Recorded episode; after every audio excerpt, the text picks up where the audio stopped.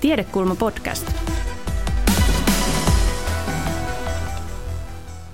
So, uh, as you know, last week in Berlin there were a lot of celebrations because of this anniversary of the fall of the Berlin Wall. And as it happens, Molly was there last week, and she was conducting further interviews for her uh, research project uh, on former East Germ- uh, German political activists. So maybe I would first like to ask Molly to tell us a bit about last week in Berlin, about the atmosphere, and what kind of observation did you make about how the f- fall of the wall is being remembered there?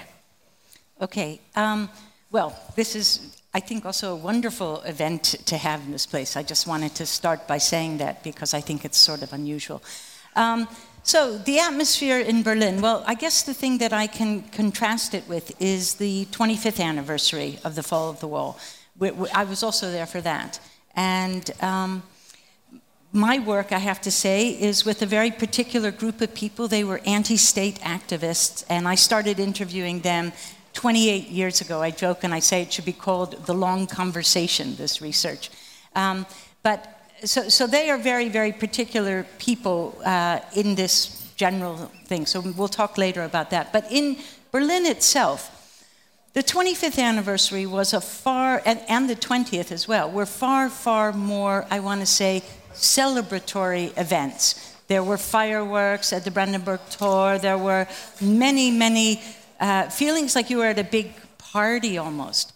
Um, the thirtieth anniversary, and I have to say again, I was in Berlin, so not in other places in Germany. Berlin is, I even wonder if it was anything in other places in Germany. But Berlin, being Berlin, you know, they have they had more than two hundred events. In fact, I brought the little book of all the events that they did throughout. It was actually for, for a full week. They had, the city of Berlin had seven exhibitions all around the place.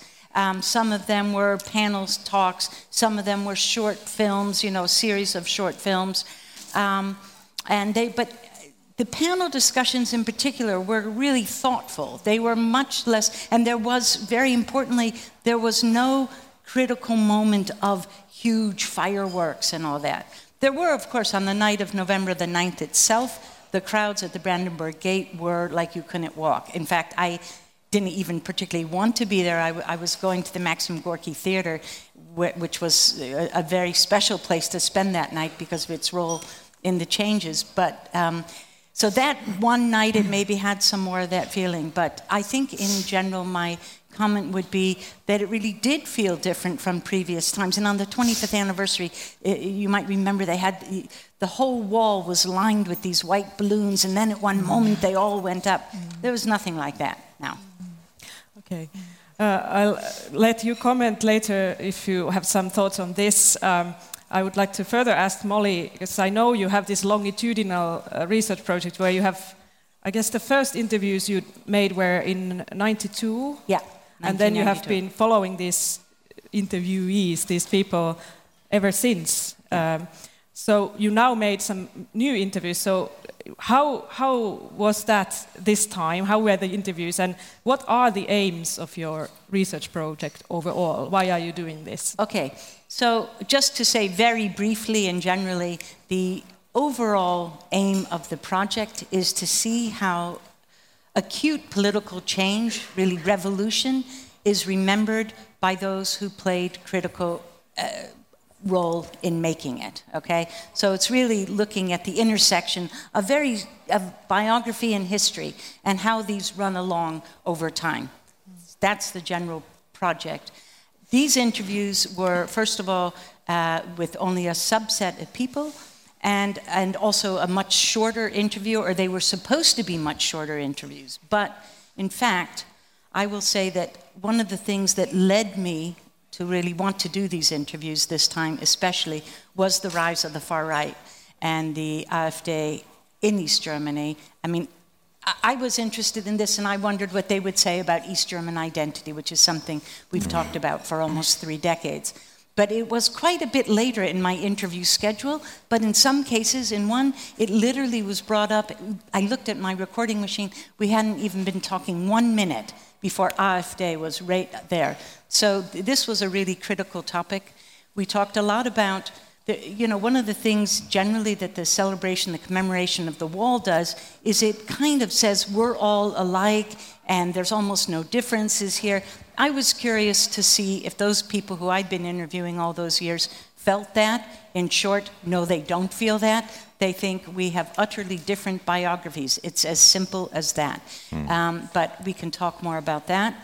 Um, I was, I've always been interested in the question of forgiveness, especially in the context of East Germany, where you had all these uh, spies and spied upon, and it took some years for people to actually realize that in some cases their mother or their partner or whoever was reporting on their activities. So I've, as a political psychologist, have been interested in that. I return to that topic. And, um, and I'm also very interested in aging, how people, not just in old age, but aging as a lifetime process. So I asked people if they could have imagined themselves thirty years ago leading the lives they were now leading. And this was really a wonderful conversation we had. And then I asked them, okay, so now can tell me what you're doing in your mind's eye ten years from now. What does that look like? So those were the conversations we had. Um, but the biggest passionate uh, thrust of the interviews was very much on the on the new right. Mm. Far right. Yeah. Mm. Not new right. Yeah, mm-hmm. sorry. Mm-hmm. Yeah, we will come back to these topics. And I'll now ask Kati, uh, uh, you have just published this book mm-hmm. uh, that I showed, Kirkkaankeltaisen Wartburgin kyydissä, which is a kind of a, kind of, it's struct- structured as a kind of travelogue where Kati is traveling through former East Germany. I believe you did uh, several trips. Yes, I did. Uh, and it's based on, the book is based on interviews. Also, as in Molly's case, mm-hmm. interviews mm-hmm. Um, Kati conducted with various people who lived and worked in the G D R, and uh, they. It's when you read it, you hear a lot about how they experienced the transition into into this new unified Germany and how the everyday life was in East Germany and how people were able to negotiate their lives in that kind of that society. So. Can you maybe give us a bit uh, like context why, how this book came about, and and also I'm curious how you chose these people mm-hmm. and what kind of people, because we talked about Molly's mm-hmm. interviewees are these political activists, so what kind of people are your uh, these uh, interviewees you met? Yes, nice being here with my book today, and um, my book Uh, goes back to the year ninety. I was studying one year in Bamberg, which was the former West Germany. I was planning to stay longer, but it turned out to be just the one year. And when I went went to Bamberg, I was um, a twenty-year-old person from Finland, very uh, optimistic, thinking that, of course, big Germany, no problems on getting a flat where to live. But it seemed to be a problem. I was spending my uh, time at the youth hostel there, I think one week or two weeks, and starting to get a little bit depressed because it, it didn't show out as shiny as I thought the beginning in, in Germany. And and um, in the end, it was it was very good for me that I had to be there in this uh, youth hostel, because I met a woman, a law woman, Grit, who was also searching a flat.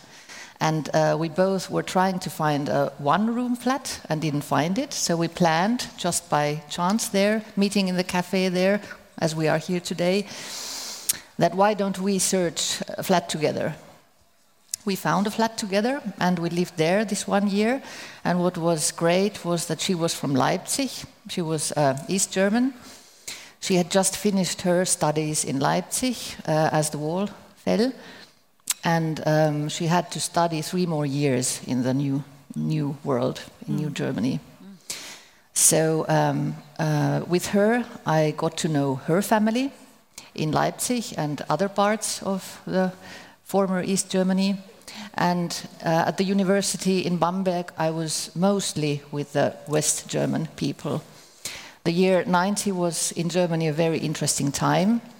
The happiness of, of the wall going down was past, and it was really this Ossi-Vessi discussion. And at the university I heard how people were talking about the Aussies buying bananas, and at home I had Grit, who bought bananas almost every day. So I was um, in between. I was in this grey area as a Finn. Um, I was also, uh, my position was neither or, in, on no side. And uh, what made a very big influence on me was the, was the mentality of the East German people. I came from Finland, it was ninety, so I, I have li- lived in Finland the seventies and eighties, and it was uh, a different time here than, than after that.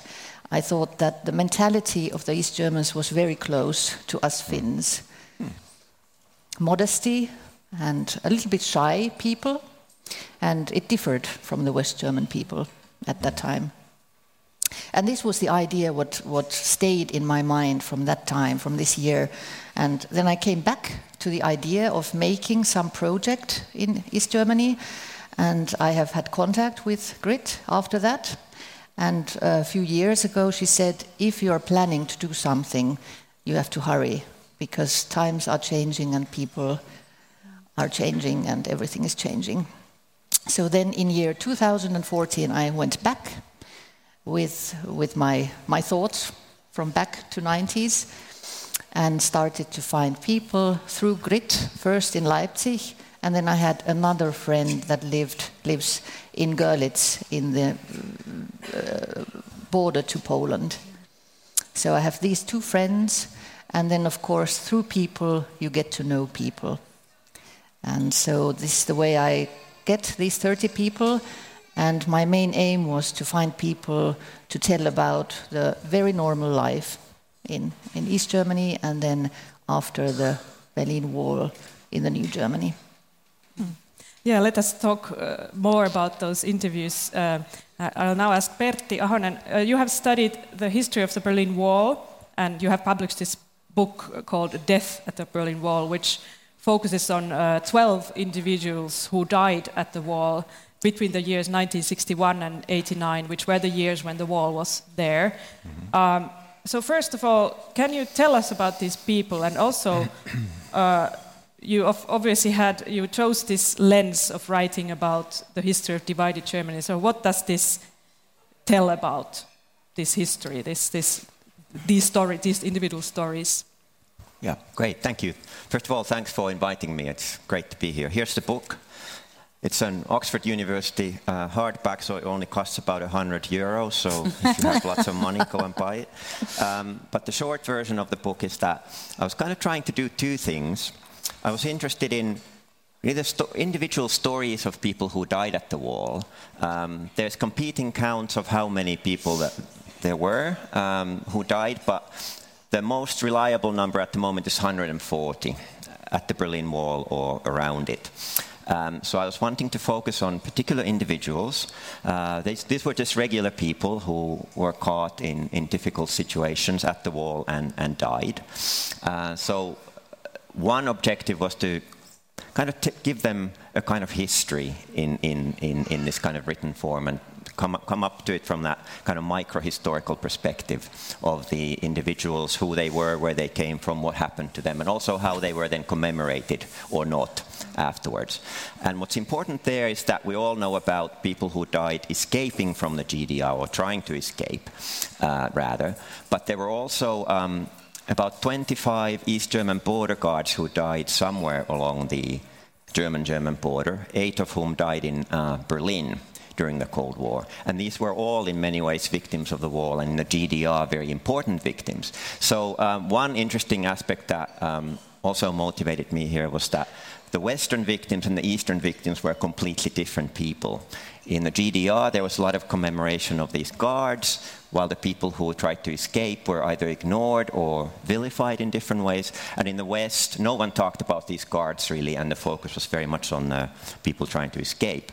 So from there, uh, that was the one one aspect, those individual and their story, individual individuals and their stories, but I wanted to link that to broader issues of the competition between East and West Germany, and the kind of legitimacy battle that was constantly going on between them. Which one was the right Germany, the proper Germany, uh, and which one was the bad side, which maybe continued the traditions of the Nazi period. Both sides made these arguments, and on both sides the wall obviously was an important issue. It was explained in different ways, and these different stories of dying and victimhood and suffering at the wall were used in different ways uh, on the, on the two sides. So the bigger aim was to was to kind of tell the story of the competition between the two states from sixty-one to eighty-nine by linking these stories or the fates of the individuals to kind of broader processes at the time. So these kind of two levels I was trying to address. Hmm. Yes, and at the end of the uh, book, you also talk about the kind of the memory culture in Germany related mm. to this uh, fall of the Berlin Wall. So, um, so, so okay, it's been thirty years. Germany was unified in nineteen ninety, and there's been a lot of talk about this uh, uh, the, the so-called wall in the head. How tearing down this physical wall was only the first step in this complex process of. Uh, like trying to unify, the, unify these two parts of Germany. And often uh, what comes out when you read about uh, East Germans' experiences, that they tend to feel that they had less say in, in this process than the more affluent West Germans, that West Germany brought their institutions and businesses and practices to the East. Um, uh, so let's talk about this. Uh, how this memory of the wall has developed since nineteen nineties. You all have kind of been following this. So first, maybe Pertti, you can continue. And you, you uh, write both at, in the book both about the court trials related to these deaths at the wall, which are also very illuminating. Mm. And then uh, you write about these uh, memorial st- sites that many of you maybe also know from Berlin, where you can go and, and look at the remnants of the wall, and all the, you write about all these hmm. discussions related to how to commem- commemorate the wall. So can you tell us how this process has kind of, in, in very grob terms, uh, yeah. been? Yes, thank you. It's a huge question, but yes. I'll try to be very brief. And so I'm going to generalize quite a lot, and my co-panelists may well disagree. But I'd say that there's been kind of two stages, roughly, uh, or three, really. And the first was, first of all, to try to get rid of the wall physically. It was removed very quickly. And it, then following that, and at the same time with that, there was an emphasis very much on, let's say, the sort of dark sides of the wall. So these deaths, particularly of the people trying to escape, the trials of, of border guards were linked to that very much, and a portrayal in, in general of, of the wall as this uh, as this problem and, and, and a kind of embodiment of, of maybe even the evil of the East German system, or at least the deep problems within that. Um, but then um, I'd say, by about, certainly by the twentieth anniversary of the wall coming down, by two thousand nine and already a bit before that, um, there was a change towards a more positive way of trying to remember the wall. Um, it has these dark sides, but you can also portray it and try to remember it as um, as a symbol of a move to democracy from a dictatorship, and as um, an indication of a peaceful revolution, a people's revolution, a sort of activist that Molly has studied. And this in the German context is of course very important, because previously there were no successful revolutions of that kind, unlike say the French Revolution or something. So I'd say that um, certainly by the twentieth anniversary and since then, the focus then moved towards this kind of emphasis. And for instance, the two thousand nine anniversary was um, known as the Festival for Freedom, um, and these kinds of themes about freedom, peaceful revolution, uh, became increasingly strong. Although now, um, in the thirtieth anniversary, Molly was there, I wasn't, I only followed it from the media, um, but I think that emphasis is still there, but there's a kind of much more anxious undertone to it of populism and the rise of right-wing forces and a concern about defending democracy, which I think came across in the speeches and so on quite strongly. So kind of from a more, I guess, negative focus to a more positive and a sort of maybe lessons that you can draw in a positive way. But at the same time, I think a lot of this has been very Western defined. So the early focus certainly very much so on, on the wall as this problem as seen from the West, on the victims who died at it, um, and an agenda set very much by, by the West, and even the opposition figures of the G D R were in some ways rather marginalized, I would say, for a long time, although recently they've been more, more in the center. Um, which still kind of leaves the sort of regular East German a little bit to the sidelines. And I think that's where some of the problems with the commemoration come from, um, the arguments that, that are linked to this peaceful, demo- peaceful de- evolution towards democracy, which imply that the G D R was a kind of Unrechtsstaat, not a sort of civilized, lawful system, but something, a dictatorship, maybe even totalitarian, which then, for the ordinary East German, often sounds like their whole way of life is being condemned, and that um, sort of focus on the Alltagsleben or the daily life in the G D R is something that's been, I think, rather missing from mm. from that. That's enough yeah, from me. Yeah, thanks. That was a very helpful, uh, helpful account. So maybe I'll, now I, it would be interesting to hear your comments, Molly, because you have precisely studied this. Uh, The kind of the perspective of the East Germans. So you have written, and also in your research more generally, you also write about other cases of political transformation or transition. Mm. You have written about the relationship between personal life narratives and and the collective narratives, uh, and about what I find very interesting, how certain political narratives are more tellable than others in specific contexts. So can you tell us a bit more about your interviews and what you have found with this in mind? Like, and particularly how how have the East Germans uh, experienced the transition to unified Germany and then the commemoration politics or this kind of... Okay, um, can I be uh, slightly disobedient here? Yes, of and course. Just, and just comment uh, on something yeah. that Pertti said, because to me this is really interesting how you laid that out there. And I want to... Um, just say that this very uh, specific group of people, these these key political actors who I've been interviewing, have a very particular take on, on the fall of the wall. And I think we would probably have some really interesting mm. contrasts here mm. because they were exactly not the people celebrating mm. when it came down or indeed afterwards. And Bärbel Bohley, who was the, quote, mother of the revolution, though she hated that phrase, you know, she was asked, what did she do the night of November the ninth, nineteen eighty-nine? And she said, I made a stiff drink and I went to bed for three days. Mm. Okay? And my, and I mean, it is a challenge for people, especially in the West, to understand, well, wait, why did she do that? Presumably that's what she wanted. You know, they wanted the fall of the wall. But in fact, that that was not what they were fighting for. And in fact, people have said to me and still say to me now, the day that the wall came down, as it came down in the way it did, that was the day the revolution died, mm-hmm. okay? So it's a very, mm-hmm. and, and in terms of what kinds of stories are tellable or not, a lot of times people have a hard time really understanding why people felt like that. Um, yeah. Sebastian Flugbeil, who was one of my respondents, we had a symposium on the twenty-fifth anniversary in London. And he actually, I remember there, he said, you know, there's this story about how the wall was sort of pulled down from the West, but it wasn't pulled down, we pushed, okay? And this idea about agency and East German agency and what it was that they were fighting for was so important.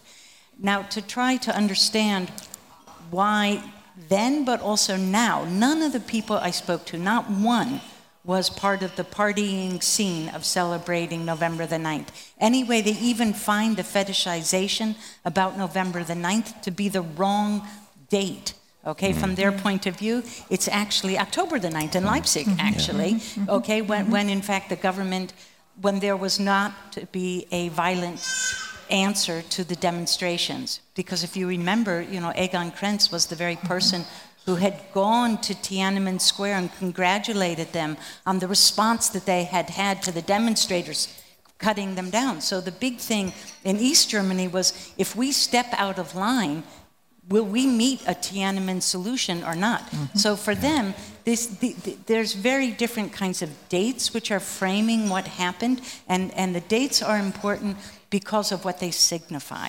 So I think for me, these are questions of... Um, The, the East German activists certainly amongst themselves have that understanding, but it's very, very hard to get that story out, that different story out. Even now, we met, last week we met with the Washington Post uh, Berlin correspondent. She was doing all these stories on the Stasi and East-West, doesn't matter, blah, blah. And we said, look, do you want a different, here's a different take, you know, and she said, oh, you know what? I've got my uh, I've got my uh, Maurafal stories all sorted out now, so we don't really need that. But I, what we got was it was a very different kind of story they were looking for, and our sto- our, our story was not about the Stasi as such. It was really a different story about what happens to people who have been living under a dictatorship. Um, what happens to them thirty years later, right? It's a very different, less sensationalist story. Mm. Yeah. And the, and there's not that much interest in the press for that kind of story. Mm. Not in Germany and not outside of Germany? Or... Yeah. I think in Germany, I don't know, I'd be interested to hear what you guys think. I think in Germany, my own sense, but this is anecdotal, is there's more interest. There's more interest now than there was. And that is, I think, also because of the difficult rupture that's going on in Germany right now in terms of issues that the A D F is is addressing, but also everybody, right or left, realizes there are real problems there, as there are across Europe, really. Um, but that the East German response in this particular right-wing way is, is a very particular thing. And so I think Germans, my sense is they are more interested in a more nuanced story. Even the role of these former activists was was different this time than it had been in the past. I think it was, um, but but still, my sense of reading English language press was there was still this story that people wanted. And even on the B B C, there's all these. There's a even now right now. There's a daily update on the Stasi escape stories, mm-hmm. and you know all this. So. It's clear that that is still the hunger they are feeding. Mm. So maybe now it'd be interesting to hear from Kati uh, about your interviews. Like, uh, what did you find as like somehow it may, if you have to give some uh, kind of uh, you cannot of course summarize, but you can give some interesting uh, sentiments or mm-hmm. tendencies that you found in the group that you uh, interviewed, precisely to this question of. Both the transition to unified Germany, how it's experienced, and also is, if, if these people feel that this experience has been somehow represented in Germany, in the media or in, in other, mm-hmm. kind of in the cultural sphere. Or it's a big question, and now when Molly and Pertti has been talking, there are a lot of things going in my head, and one thing is that the people I interviewed was that the time I made it in two thousand fourteen, the time that was gone, uh, past after the Berlin Wall, it was long enough so that the people could talk. And I think this was really important. It, they were free from all the anger and all the pain that it caused in their personal lives, because my stories are from the personal sides. And um, I think being together has changed a lot. This is one thing where people are very sad.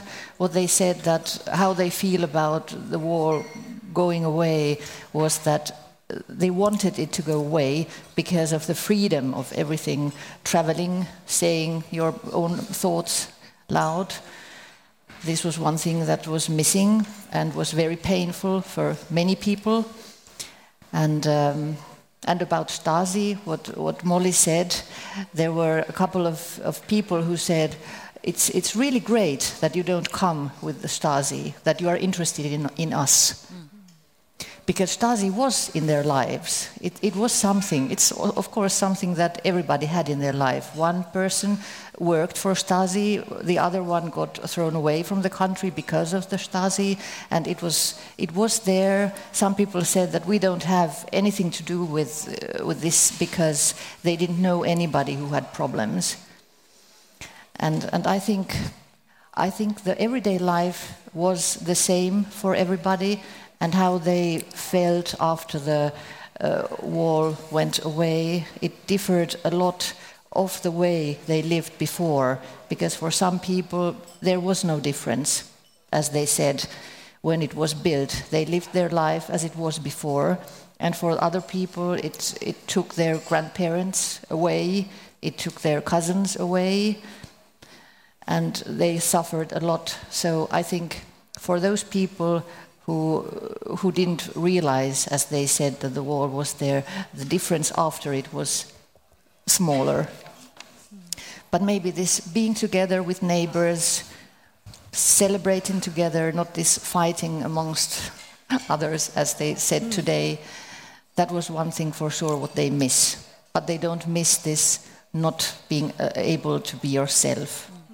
Yeah, what I liked about the book was that because you have these, these, these people talk with in their own voice, uh, you really get this sense of an ambivalence that there, there are, they do miss certain aspects of the G D R, but they also realize that all the, you know, the kind of uh, the how the system was restrictive and totalitarian. They, but it gives this like perspective of a lived life in mm. this, where uh, so maybe um, um, one person said very well, I think, that we didn't want to give uh, East Germany away.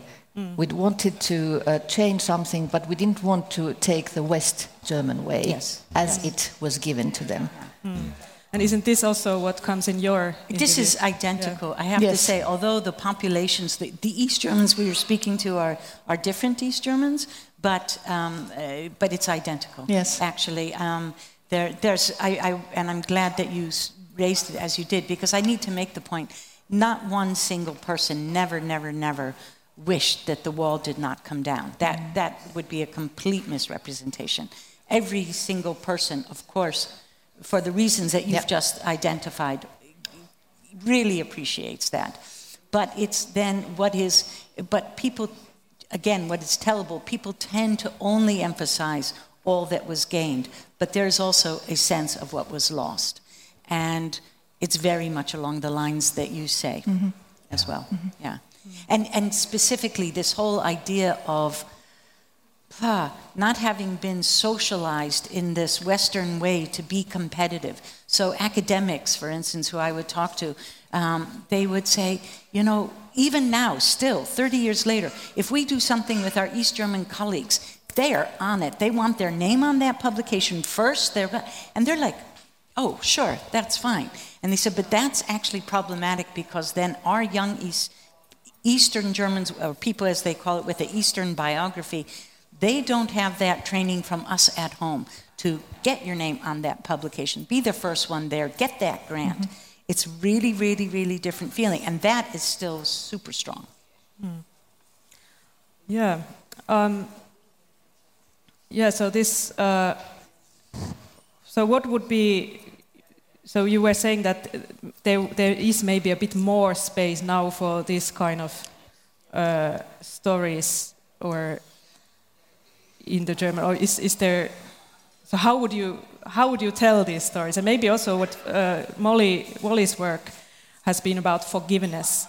Uh, and okay, we mentioned the Stasi. Uh, uh, so it of, of course is a question that uh, comes up when we talk about the aftermath of the fall of the Berlin Wall. So, uh, Molly, you have been talking about political forgiveness and the kind of how yeah. the process, if if it's somehow successful, or if it if there is can be a political forgiveness, how what kind of aspects have to be there? So, how if you think about this uh, process uh, of unification, where West Germany kind of was leading in a way.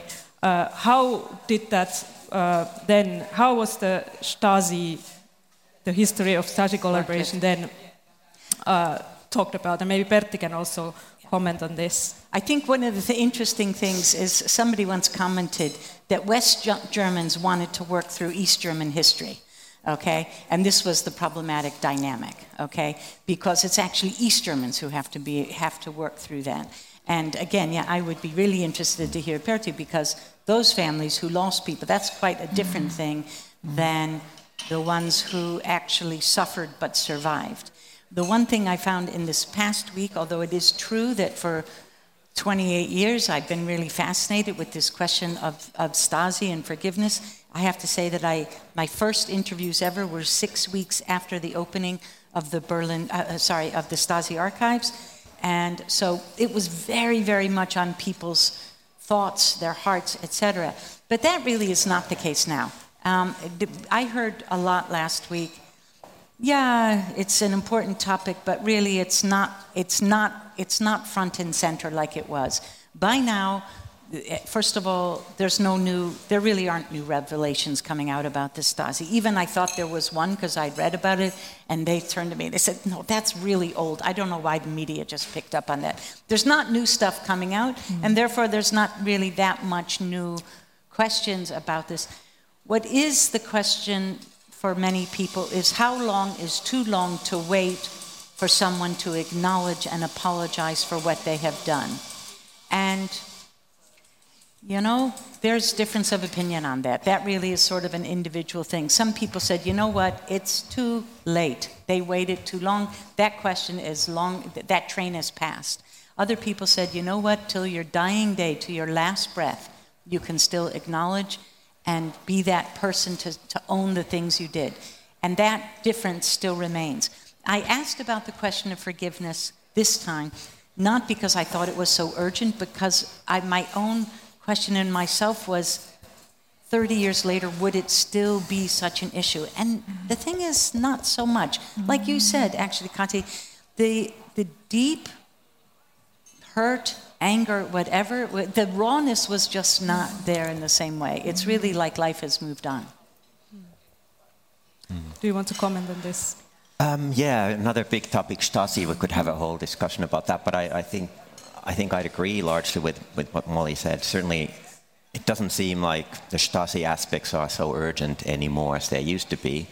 Um, but it's also worth remembering that the way that United Germany dealt with this issue is actually unique in that uh, in no other state that I can think of. Of course, the whole process was unique because a bigger state essentially took over this smaller state as opposed to uh, the other East European states where it was a kind of process within a particular state, um, but the um, access to these documents that it was the Stasi materials, which are huge, it's an enormous amount of material, and the sort of careful legislation that was passed to regulate who could have access to what you could have access, how that information could be used. Uh, of course, it didn't work perfectly. There were problems, there were abuses sometimes. Um, But the impact of it initially was, of course, very big. People could go and read their own files, discover that perhaps in some cases their own husband or whoever had been spying on them. Also, that information could be used in job job situations for sort of higher level employees. If they had a Stasi past, the employer could ask the Stasi, um, uh, the archive to kind of check on the information, and if it turned out that this person had been an informer or a Stasi employee, that could lead to a dismissal from from their employment, and in, in only a few cases would it lead to kind of criminal trials. You really had to have done, some, done something, something pretty bad, such as these border shootings, for that to happen. But it was a very complex, very complicated, very emotional issue, and often it was also difficult to determine who exactly had been an informer and who not, because of the way in which the Stasi record system was established and the way in which some of the records were destroyed. So there were long disputes about whether particular people had worked for the Stasi or not. I'm thinking, for instance, of Gregor Gysi, who was one of the important leaders of the P D S, and then the Die Linke, the kind of successor of the of the Communist Party, essentially. And but I think some a lot of this stuff is less urgent now than it used to be, but it's incredibly complex. Yeah. Can, can I just yeah. come in? I, I want to say two things. One is Gregor Gysi was every place in Berlin last week, okay? And you would have thought he was the leading key oppositional activist. And the people who I was speaking to, it made them sick. They literally brought it up themselves. I was at several events where he was there. And it and it's like, oh my God, you have really, really changed your biography here. Like, okay, so this was one thing which was a, a funny example, actually. But just the last thing on the Stasi, I would say, because the Germans really, I think, have... They do memorialization in a very particular and I think quite thoughtful way.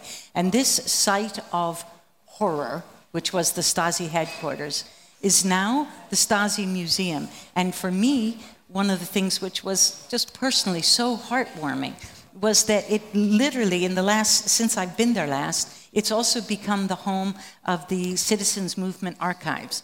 So all of my materials, all the photographs, the, the, the interviews, all the papers, everything are sitting there at the Stasi headquarters now. These are the people who also really, they would not say this word, but I would, suffered at the hands of the Stasi. And now, if, if, for those of us who believe in the importance of historical documentation and what can be done by future generations, it's right there in the heart of it. So that's very powerful. Mm-hmm. Mm-hmm. Yeah. Yeah, so uh, maybe uh, one question that also already came up uh, in this, in, in what you were saying in the beginning, was this question of uh, the rise of the far right in Germany. And so there, there's also been discussion about how this is linked to this process of unifi- unification and the kind of uh, that Eastern and Western Germany are still very much different. Uh, so do you have uh, thoughts about this? Like, um, so, uh, and have your have your have your interviews commented on this explicitly? Maybe yeah. Molly and Kati. Okay, so there's several. It's such a complex thing, but I think one of the things to start out with is, again, you have to say that the media has really picked this up as an East German phenomenon. And it both is and isn't. It's really important to say that the key leaders of the AfD are all from West Germany. All from West Germany. Now, the support on the ground is not. You can't say, a friend of mine said to me, well, so what, those leaders made those East Germans f- vote for them? I said, no, that's not true. But they're, so that's an important thing to, and they claim to be the party of the East. But mm. it's so cynical, it's not even, it, it, it's breathtaking. One of the things that they have done, which is, to me, so... so strategically clever and so cynical and horrific, is they actually use the language of nineteen eighty-nine. So we are the people, right? We are the people and you are not. So it's very much a, a uh, keeping out who's going to be allowed to be called German. We are the people, also saying they are completing the work of the Wende of nineteen eighty-nine. Okay, so what you guys just started, we're really finishing up. This is a pro-German thing. And the people who, with whom I spoke, one guy just started by saying, this makes me puke. This just makes me puke. It is so cynical. But on the other hand, you have to actually, and obviously the rise of the of the far right is not a specifically German phenomenon. You know, we, we look across Europe and we see it. But it does have, each country has its own special relationship with it, I think. And you can't deny that in East Germany, which was anyway officially always, its identity was as an anti-fascist state. So one of the things people said is that some of the youth would proclaim their distance from the state by affirming their, whatever, neo-fascist identity. That this was also a way of distancing itself from the state. So there is... There is that aspect, and there's also the aspect, and it's not to valorize the West German part, but this idea, if you officially say that you are an anti-fascist state, well, then there's no real reason or impetus to work through your fascist past. But there was a fascist past, and this has not been worked out there. And so, and whereas the, the, the, the discourse around this on the Western side of the border is very different, and it always has been. So I think that it has certain um, challenging aspects, also historically rooted in the East. Yes, definitely. Mm. Do you want to comment on this? Uh, Kati, do you want to? It was one of my questions, actually, when I made the interviews, that do you still think that there is East and West? And a simple answer is yes. Most of the people I asked said yes, because they represent the generation who lived in the former East Germany, and they have this memory with them all the time. But they also very strongly said that new generations will come, and it already shows, Leipzig more than, than the small town Görlitz, that in the university there are students from, from everywhere, and it doesn't matter for the younger generations. But one example, there are uh, several teachers among the project, and they say that the salary for the teacher is lower in East Germany. Mm. So I think it's also a little bit political, the question. Yeah, just briefly, um, I think excellent comments from both my co-panelists already. I'd like to echo what Molly said about this not being just an East German issue. Uh, the AfD uh, leadership largely come from West Germany, as you said, and the AfD has significant support in West Germany. For instance, in the Bavarian Landtag elections, they did really well this autumn, not only in the East, but, for instance, in Bavaria. And it's not just a German issue. Um, like you said, uh, this kind of populist right-wing movements are on the rise everywhere, including in Finland. Um, and I think... Uh, I think a lot of, also you have to kind of differentiate when you look at the AfD. There's some really nasty people in the leadership positions and also lower down. Um, Alexander Gauland, who said that the Nazi period was just a, what was the exact quotation, a little pile of bird shit on a sort of glorious stretch of German history. I mean, this is, mm-hmm. this is far, far right stuff. But then I think a lot of the support, uh, for instance, in the East, and it's hard to analyze this, but it may come from, it may be more of a protest vote, really. The Linke, the post-communist party, used to kind of embody this, but it doesn't so much anymore. And the AfD often takes stances. For instance, there's been a recent debate about whether to stop coal mining in Germany, and a decision has That's been made to stop it in the next decades. And this will affect East Germany particularly, and the AfD has taken a very populist stance against this decision, uh, which may well bring its support in areas of East Germany where coal mining is still a pretty important industry. So it's a kind of complex issue, and I don't think you can label all of the AfD supporters as neo-fascists by any means. I think that would be wrong as yes. well. Yeah. Thank you. Kiitos.